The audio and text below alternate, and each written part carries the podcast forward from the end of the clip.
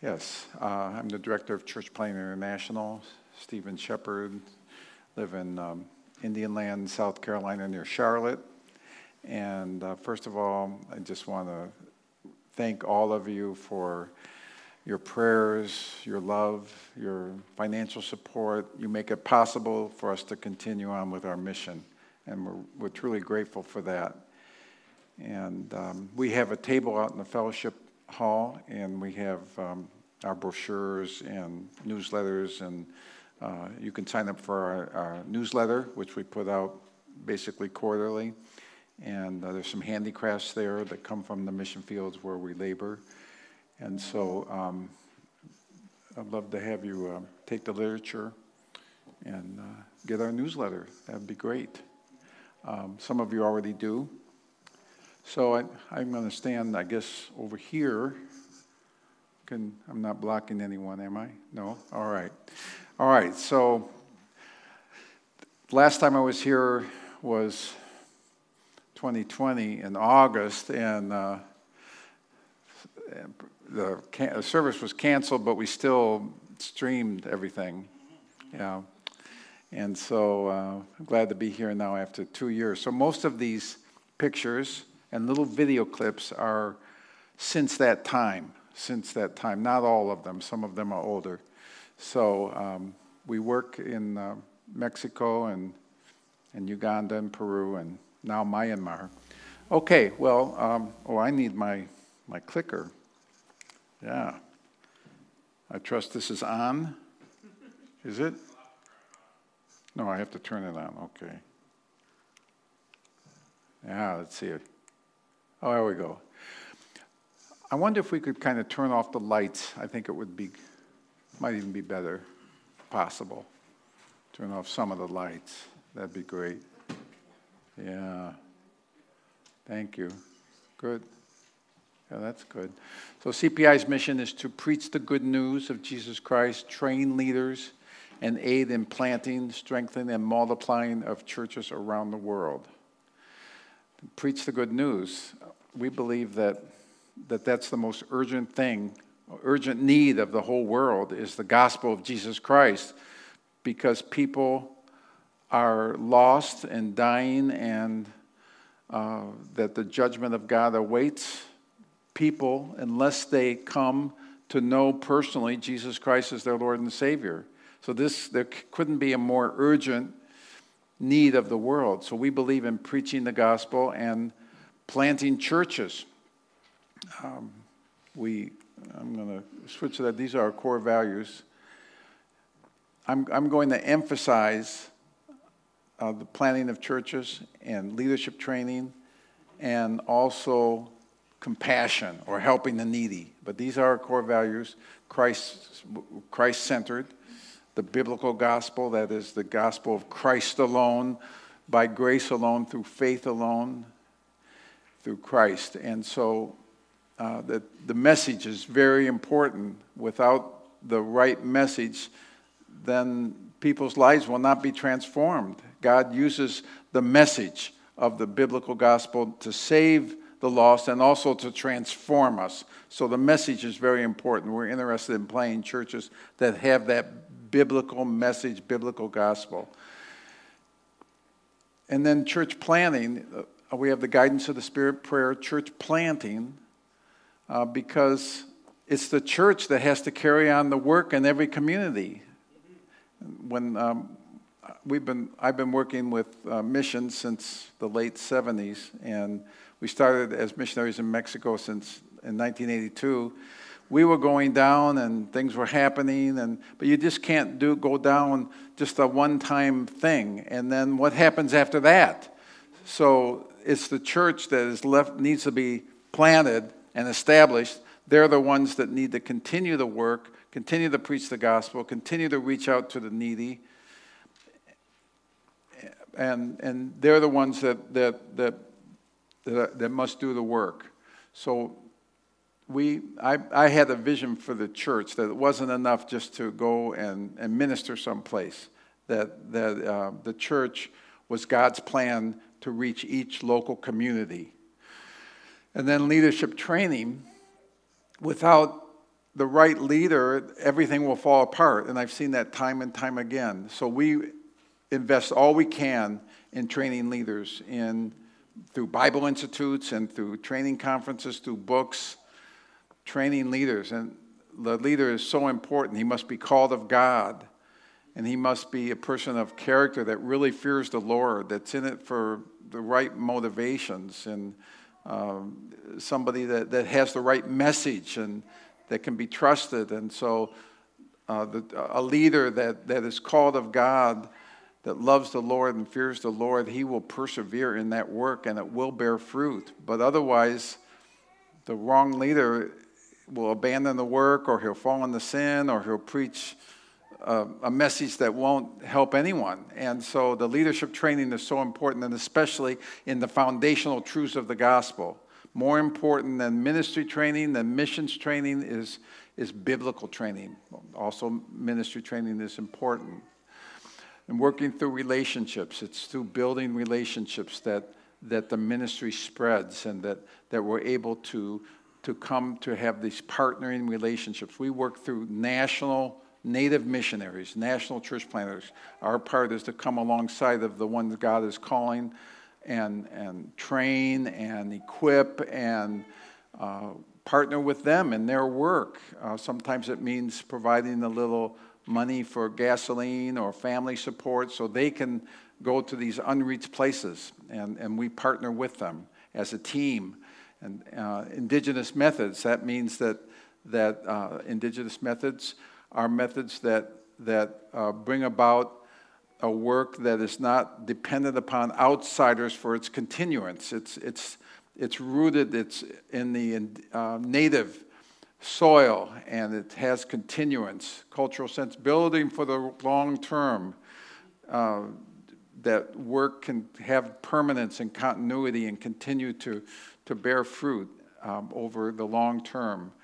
And then unreached, we, we prioritize unreached peoples and unreached communities, unreached and receptive peoples as well.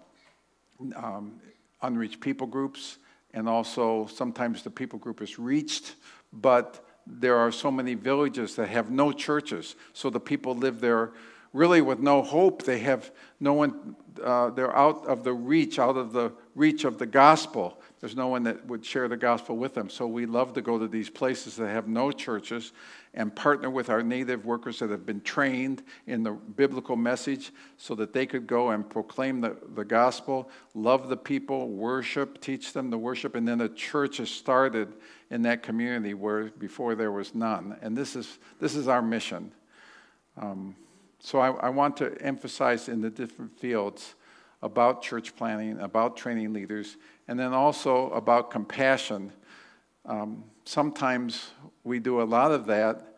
It's really, we're not really a relief organization, but sometimes it almost appears like we are sometimes because you just can't ignore needs. There are operations people need, or they might die, or life and death operations that they need, and childbirth and, and um, uh, businesses, small businesses to help pastors to be able to sustain themselves and uh, the medicines and food that people need. And, and uh, this, is, this is the fruit of our faith to, to share compassion. We cannot separate uh, compassion from the gospel, it goes together, the love of Christ. Well, this is um, when we first became missionaries in Mexico in 1982.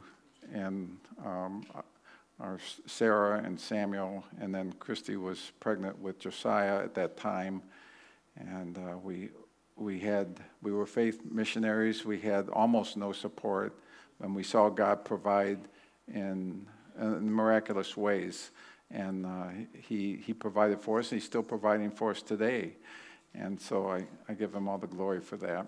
He sustained us. This is the church that was raised up there in uh, Mexicali, Mexico, the buildings that were built. Um, and then that was uh, 1986, we left and we came back to Ohio.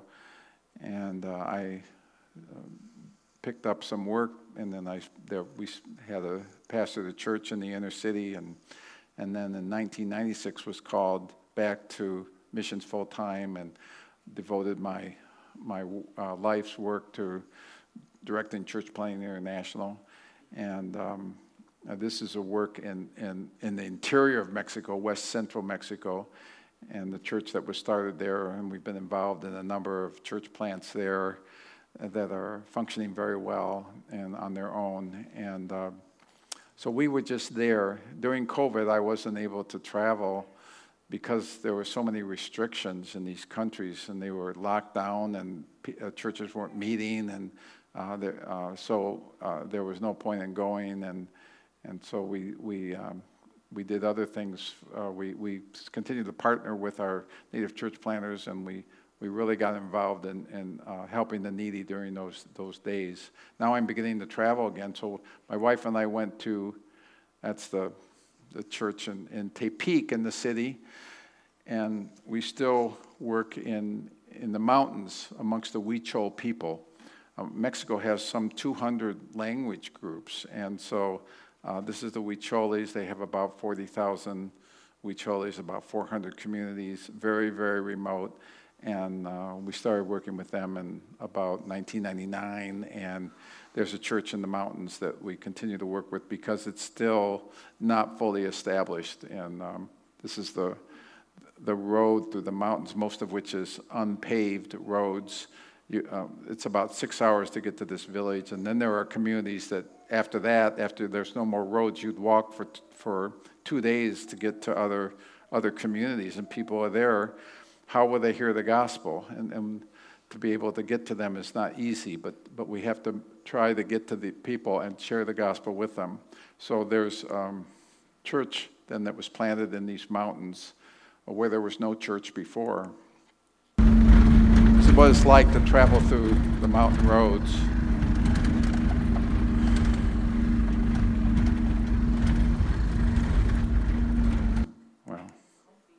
So the Huicholes are, um, they're animists. They worship the spirits of nature. There's shamans, there's witch doctors. They smoke peyote. And the Christians are being persecuted in, in these Huichol communities because they're, they're seen as uh, people that have abandoned the Huichol traditions and cultures. And, um, and so they, they, they're threatened with expulsion and, and they're being persecuted. But this group has hung on. This pastor here on the right, this is one of the reasons we're still working there, is because he, at the age of 38 years old, went to be with the Lord unexpectedly. And his widow there, Azucena on the left, then she's she doesn't speak the language. Uh, she's Mexican and he's Huichol. And he spoke Spanish and Huichol. And uh, we, so we, we go, I try to go every year and I try to send other of our coworkers from the city to go and encourage the church. And the grace of God has been upon them. And even though they've had no pastor since 2015, now seven years, they've, uh, they've held together and they, they uh, have, have maintained the ministry through, through the people in the congregation. But they needed, uh, they need a pastor. They've, they've turned the ministry in Spanish. They need to really hear the word in their native language, and they need a, a pastor speaks their language could live amongst them. But we went there just recently, then uh, in February of this year. That's my wife, Christy.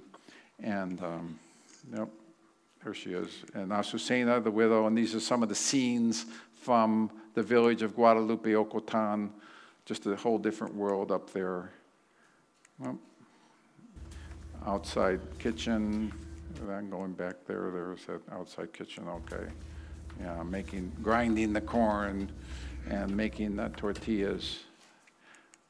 And we, we do the training workshops and trying to teach the people to preach through taking the passage of Scripture and reading it and expounding on it. Um, and then they would they meet every night when we're there, and they come and they pray and we sing and we we share the word.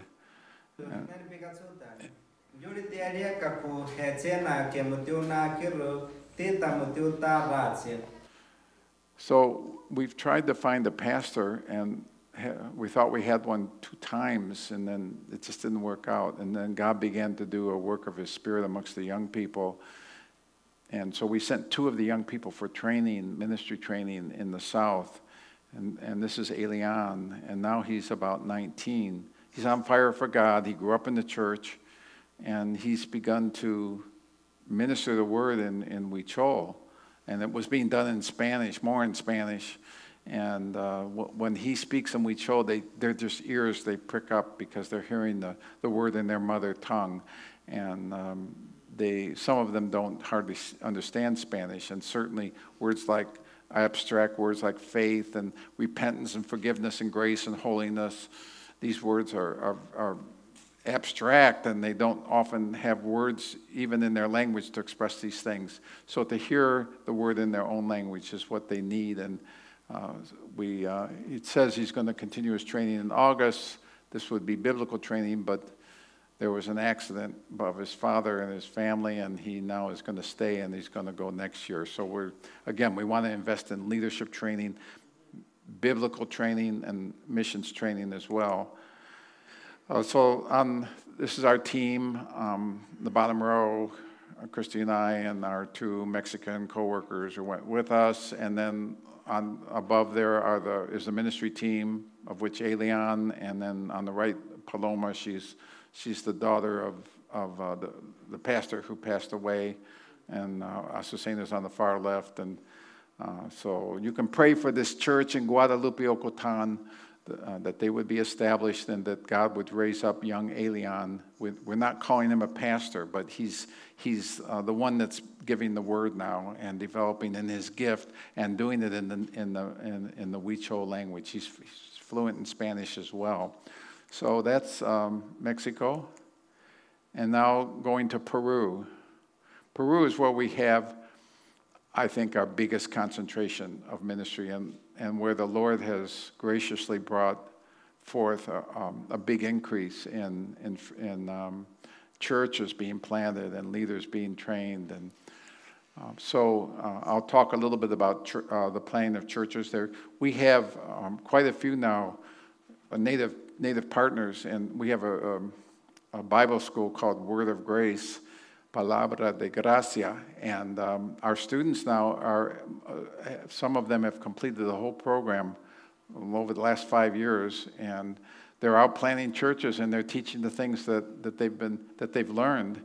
And this is, and along the river, there's all these rivers, and uh, some of these rivers in the boats that they normally take, it'd be 10, 12 hours to get there by river. And then there's a fast boat that gets there in maybe half the time. And so um, Adolfo on the far right went to back to where he was raised, and there was no church there. And uh, he now lives in the Jungle City. Jungle City is 300,000 people, and that's where we have our mission base and our, our Bible school. But he went back there to live, and he's there now. And this is a, a daughter church, Dos de Mayo, that was planted by uh, Adolfo, the second church that he's planted that's uh, near the other church. And this is the uh, church that he planted uh, in um, Puerto Nuevo, the Shipibos, Shipibos people uh, along the, um, one of the major tributaries of the Amazon River and the um, Peruvian jungles. And so there's a short, there's Adolfo with a Shipibo New Testament. And here's a little bit of the story.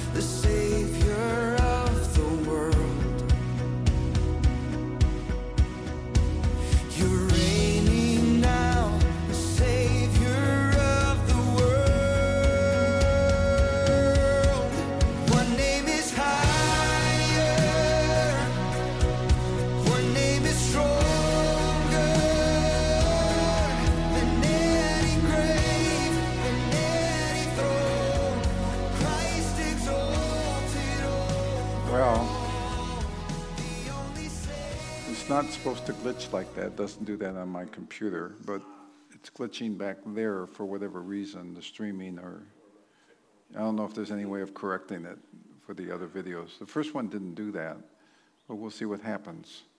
Anyway, yeah. Uh, so here's another one of our students, and he's a church planter. He's working in all five of these villages. The Valle de los Lirios and Egipto and Santa Marta had no churches before, and, um, and, and he's partnering with other of our students. One of them uh, has uh, lived there uh, long term now, and these are villages that had no churches before, and uh, just wonderful to see. I was actually kind of surprised at the initiative that they're all taking. That they they they were motivated. We I just I didn't say, hey, why don't you go to such and such a village? They took it upon themselves to to um, look up the unreached villages uh, along the uh, river and go there and preach the gospel and establish churches. These are some others of our students that are working. There's about there's about seven of them that are planting churches and others that are ministering. This is Santa Marta. We uh, this is the building project. They they they cut timbers from the jungle and they get it up to the roof, and we usually help them with the corrugated steel roof so that they have a meeting place.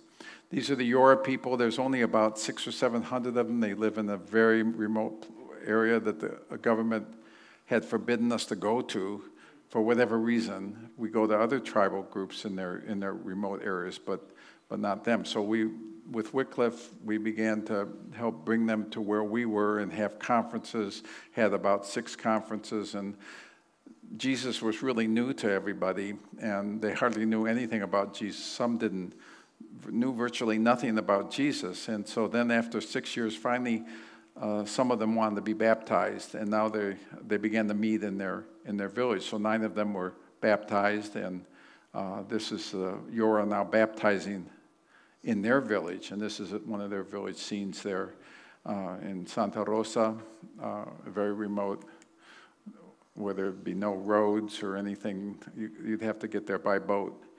And then in Lima, we do church planting, again, with the same message of, of um, of the, of the solas, the five solas, and, and teaching people the, the spiritual foundations, the biblical foundations that are so transforming.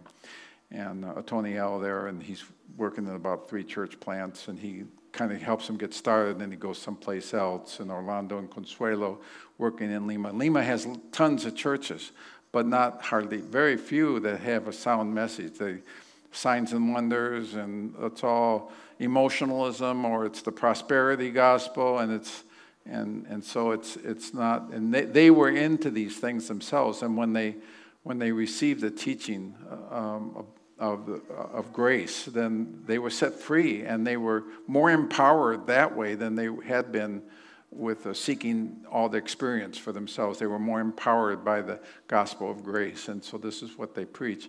We also have the leadership training, the Word of Grace in the jungles.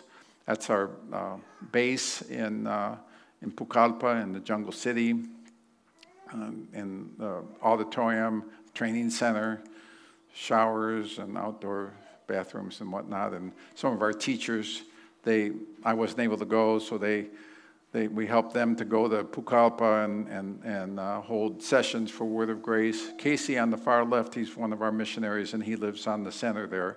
And the other two brothers came from Lima to teach. And uh, there's Jose Luis teaching at the Word of Grace in November. And uh, one of our young students who's now um, really is pastoring at, at a church uh, near Pucallpa. And um, the Yora students, now they're not really taking the classes for credit, but they're listening and learning these ones that have better Spanish that happen to be in Pucallpa who came, who come to our sessions. Some of our students there at Word of Grace. And we're involved with four um, Bible institutes or training centers. Um, one, two with different jungle tribes out in their communities, the Shipibo, then the faraway community, a Bible institute, and then with the Matses, and this is a mission school that one of our native workers have started, and, and we have teachers that help teach in, in the mission school. And this is our missionary Casey, his wife Julie. She's Peruvian, he's American. And this is um, the training center in the village of Contamana, the town of Contamana. It's the opposite direction from Puerto Nuevo, uh, down the river, hours and hours. And uh, they go, they were coming to our center, and it's just too hard for them to be trained at our center, too far away, too expensive. So they, our workers, took the training to them, and they go periodically and spend, uh, I think, about a week, and uh, and they give the classes. Is, let's see how this video.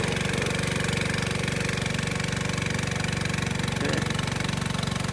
This is arriving at the little village there, the town. These are the students there out in Contamana, Shipibos. Spiegel students there, and um, he, he managed to get these study Bibles, and he's distributing the study Bibles. And um, that's Cesar there by the window, and he's another one of our teachers, and he's really our representative in, in the Peruvian jungle. And uh, he's a pastor, and he, he's a missionary to, to tribes. This is the Matses. This is why we went to Peru to begin with, 1999. Uh, this is the, right after contact in 1969. They were a fierce tribe. They killed outsiders. Uh, the Peruvian government didn't know what to do. They contacted Wycliffe. Can you make contact with them? A couple of women in their 40s, um, single women, finally made contact with them after six years of trying. And um, then uh, learned the language, taught them to read and write, and uh, translated the New Testament and gave it to them in 1994. In 1999, she invited us to go and, and help train the, the pastors because people just responded and churches were planted, but the, the pastors knew very little and they weren't trained, and so that was our role. So we went uh, every couple years, every excuse me, every couple, every six months, two times a year, to train the pastors. And now Casey has a, a seminary there, and he is teaching um, uh, training there. Uh, we had like shorter conferences, and then he has he has a, a regular seminary amongst the Matses. This is the Amazon jungle. I can't. I don't know how, if I can communicate how immense it is, how dense it is, how many rivers there are. Some of them are like creeks. The, narrow, the more narrow the river, the more isolated they are, the harder they are to get to, the more likely they are to be unreached and so, but you can't get to them. You have to fly in by small plane to whatever airstrip is available and then take boats. And, um, and they live there. If you've seen the movie, read the book, End of the Spear, these are very similar groups uh, like that. And the Matses were, were just like that. Um, and so this is, uh, they, they hunt, they fish, there's no roads, um, they, they have gardens, and this is how they live in the village there and a small plane. Um, some of our conferences, scenes from our conference, and the pastors going by boat. Up to two days they would go. They'd either go like an hour or up to two days, maybe 20 churches. We would have 70 or 80 people. Started out with about 30, and it just, whoops. So this is the Matses Seminary, and what blesses me is how many young Matses there are. There's some of the older ones that we worked with, and now the work is being carried forward with the young, the next generation, which is great uh, that they're passing it on to their to the younger generation. And this is the uh, CPI Center in Lima that God enabled us graciously to help finish um, we received a grant and we were able to help uh, build this uh, uh, center. And there's a church on the bottom, and then a pastoral house, and then a kind of a guest house for CPI. So if you want to come, then we, there's a place to stay. And a, it's the bottom. And then March in 2022, so we were just there, and we held a retreat. Now, Peru was hit very hard with COVID and many people died, and hospitals were collapsing, and uh, people were stretched out in the entryways, and uh, they all knew. I don't know how so many people died. They knew people died. They were locked down strictly. There was there was uh, lack of food and all of that, and so they haven't been meeting too long. So then this retreat comes, and they had started to meet, but they were they were just kind of starved for fellowship. And we brought the ones from the, I couldn't go to the jungles because I needed a COVID test in order to go, and there wasn't one in the jungle city so I could come back. So I wasn't able to go. So we flew our leaders from the Pucallpa to, to Lima, and they didn't really, many of them didn't know each other, so they got to know one another. And there's just, when they came together after having all this pent up uh, hunger for fellowship. And they just, there was an outpouring of love, outpouring of joy. And it was just beautiful. These are the ones who came from the jungles, or, or two or three of them were already in Lima. And, uh, and we had about, what, 50 people there, and we stayed together.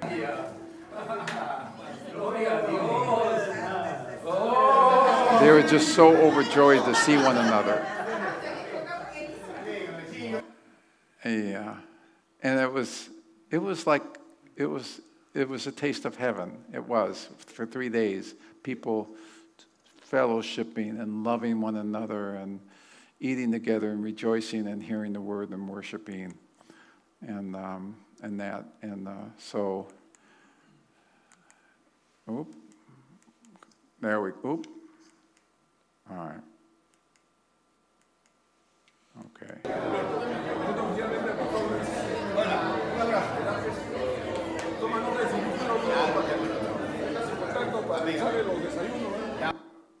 The love of God.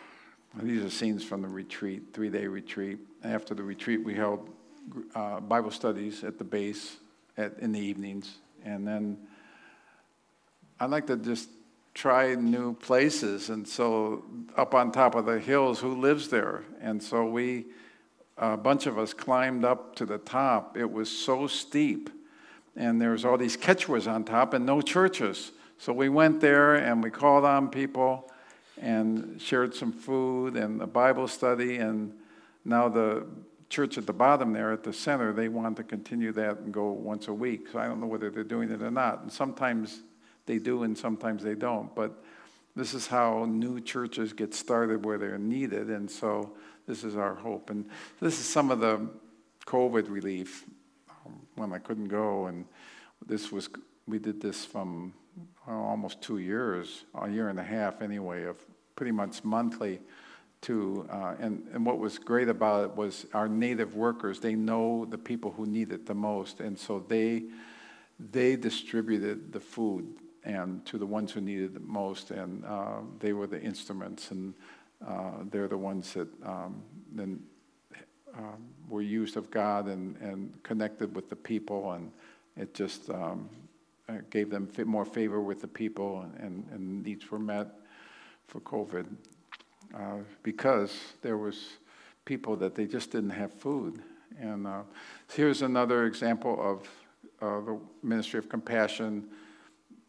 Pastor Orlando had a prosthetic leg and uh, wasn't able to make a living, so we helped him uh, this motor, this is a taxi. It's a, it's a motorcycle-driven cart, and so he's able to make money for his family driving this as a taxi.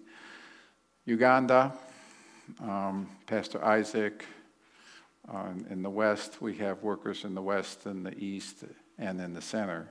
And this is a, uh, the church in the village of Bundi Mulombi. I've been there uh, four times now, and um, another church in Bundibugyo town that's a new church that we're helping them with, and uh, then helping them build this building uh, another uh, place. They had to get out of that place, and now they're here, and so they needed the, a building. And God provided for these things, and so um, we don't have a large fund or anything, but uh, when God provides, then we're enabled to partner and now they have a, a worship place, a much lower rent than before.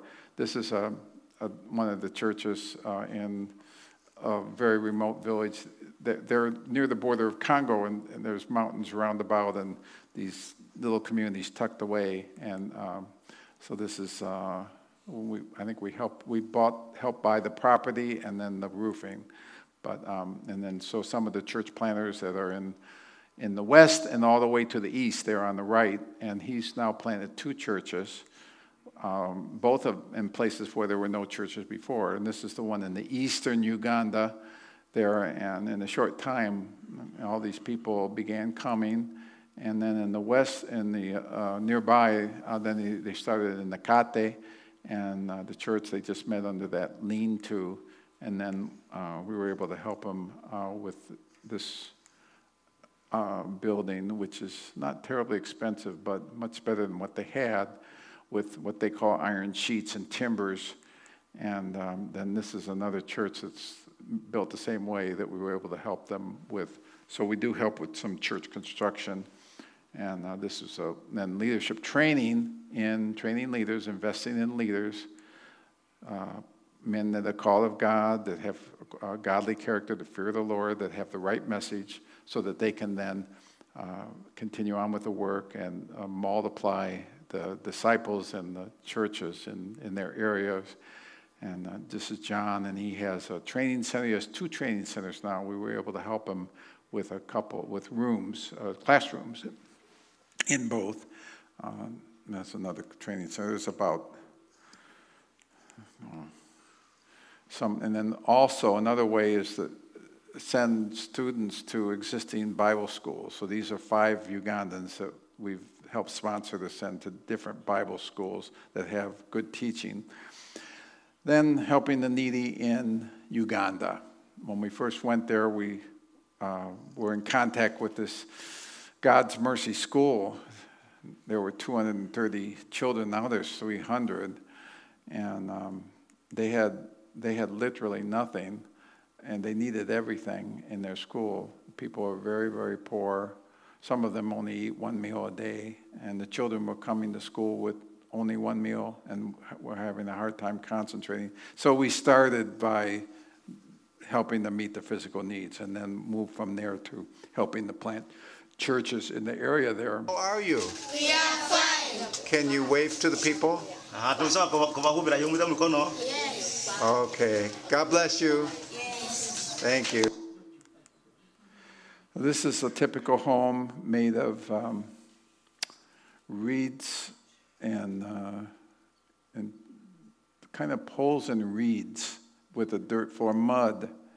And um, this is a home of that man there, um, which actually Isaac's father. He lives there. This is how many of the children are.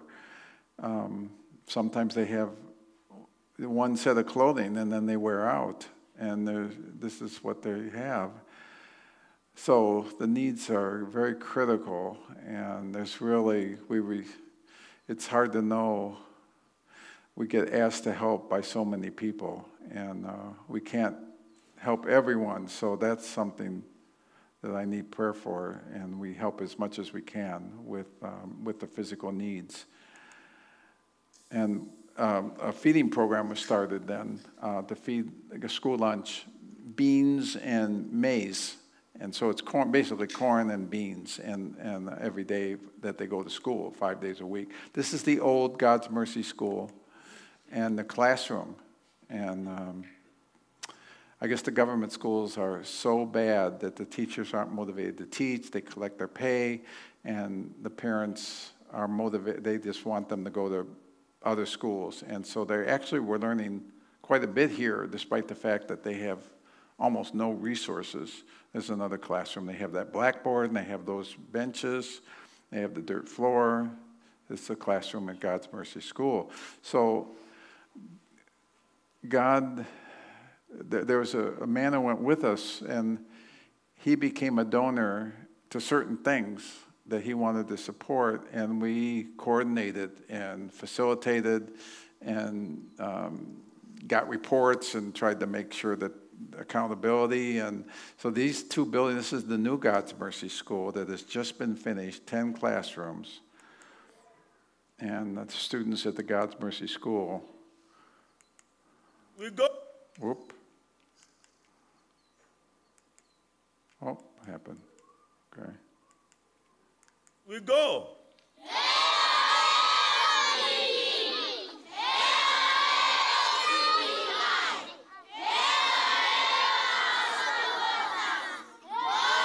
People say that, that, that they have witnessed a miracle in the raising up of the school. I would never have expected it. It's just something that by the providence of God came along and we facilitated it, and uh, desks were, were bought. And let's see. Um, different motorcycles have been provided, and Richard, there on the east, if you remember the, the two churches, and he, they were walking long ways. Some of them walked miles to go to the church plants, and they were main, maintaining the two churches. She would go to one, he would go to another, and now they have a motorcycle at least.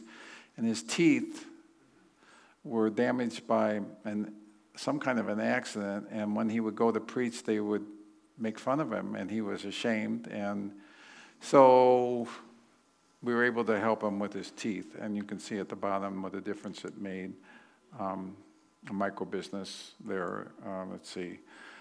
Um, Pastor Jimmy, his, in 2016, his home was burned, and so he he has eight children, and they all were living and sleeping in that one room on the left, one room, and for years. And then uh, we were able then. Uh, when money came in, we were able to help him build a four room place. Still built the same way, but much bigger on the right there, Jimmy's house. He Pastor Jimmy, one of the pastors. That Isaac has about seven or eight churches now there, and, um, training leaders, helping the needy.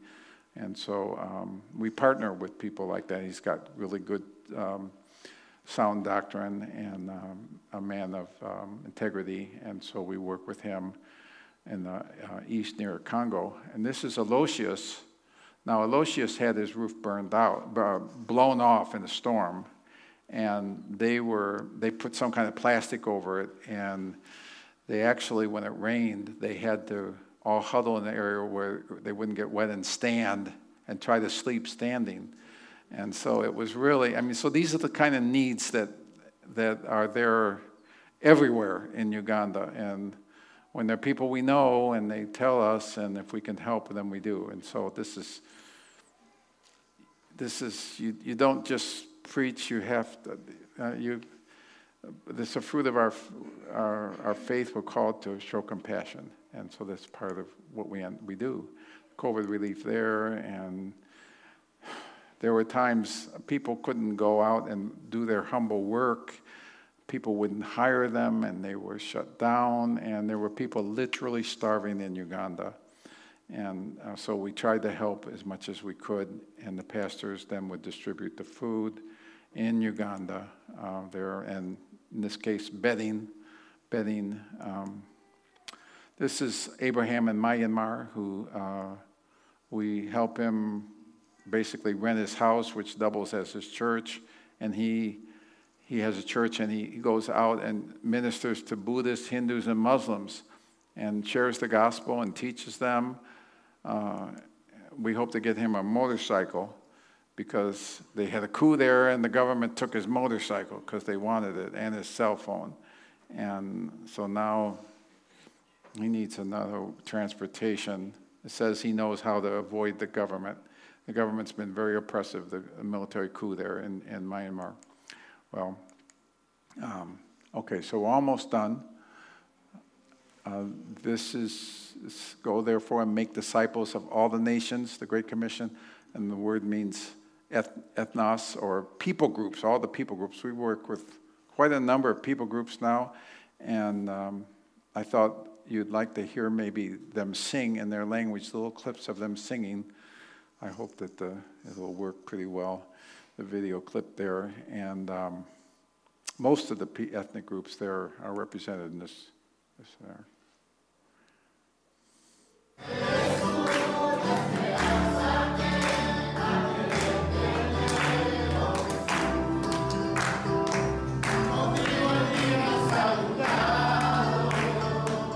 Just our retreat, just happened.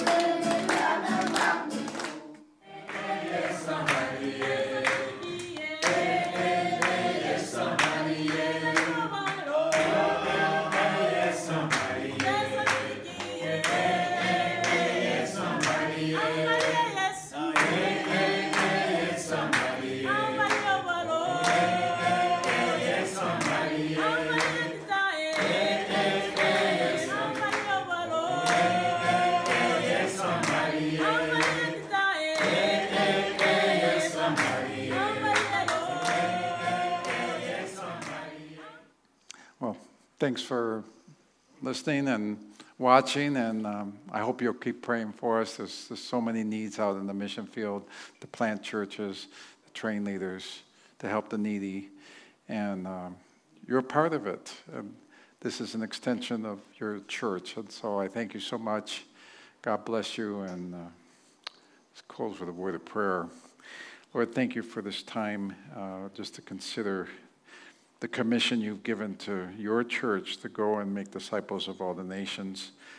Pray, Lord, that you would just give us a vision for that and, and a burden in our hearts to reach the lost, but in a way that uh, would build for permanency, for the long term, that your church could be planted in these places that uh, where there are no churches. Lord, help us to be faithful and to continue serving you until we go to be with you or you come back for us. In Jesus' name, amen.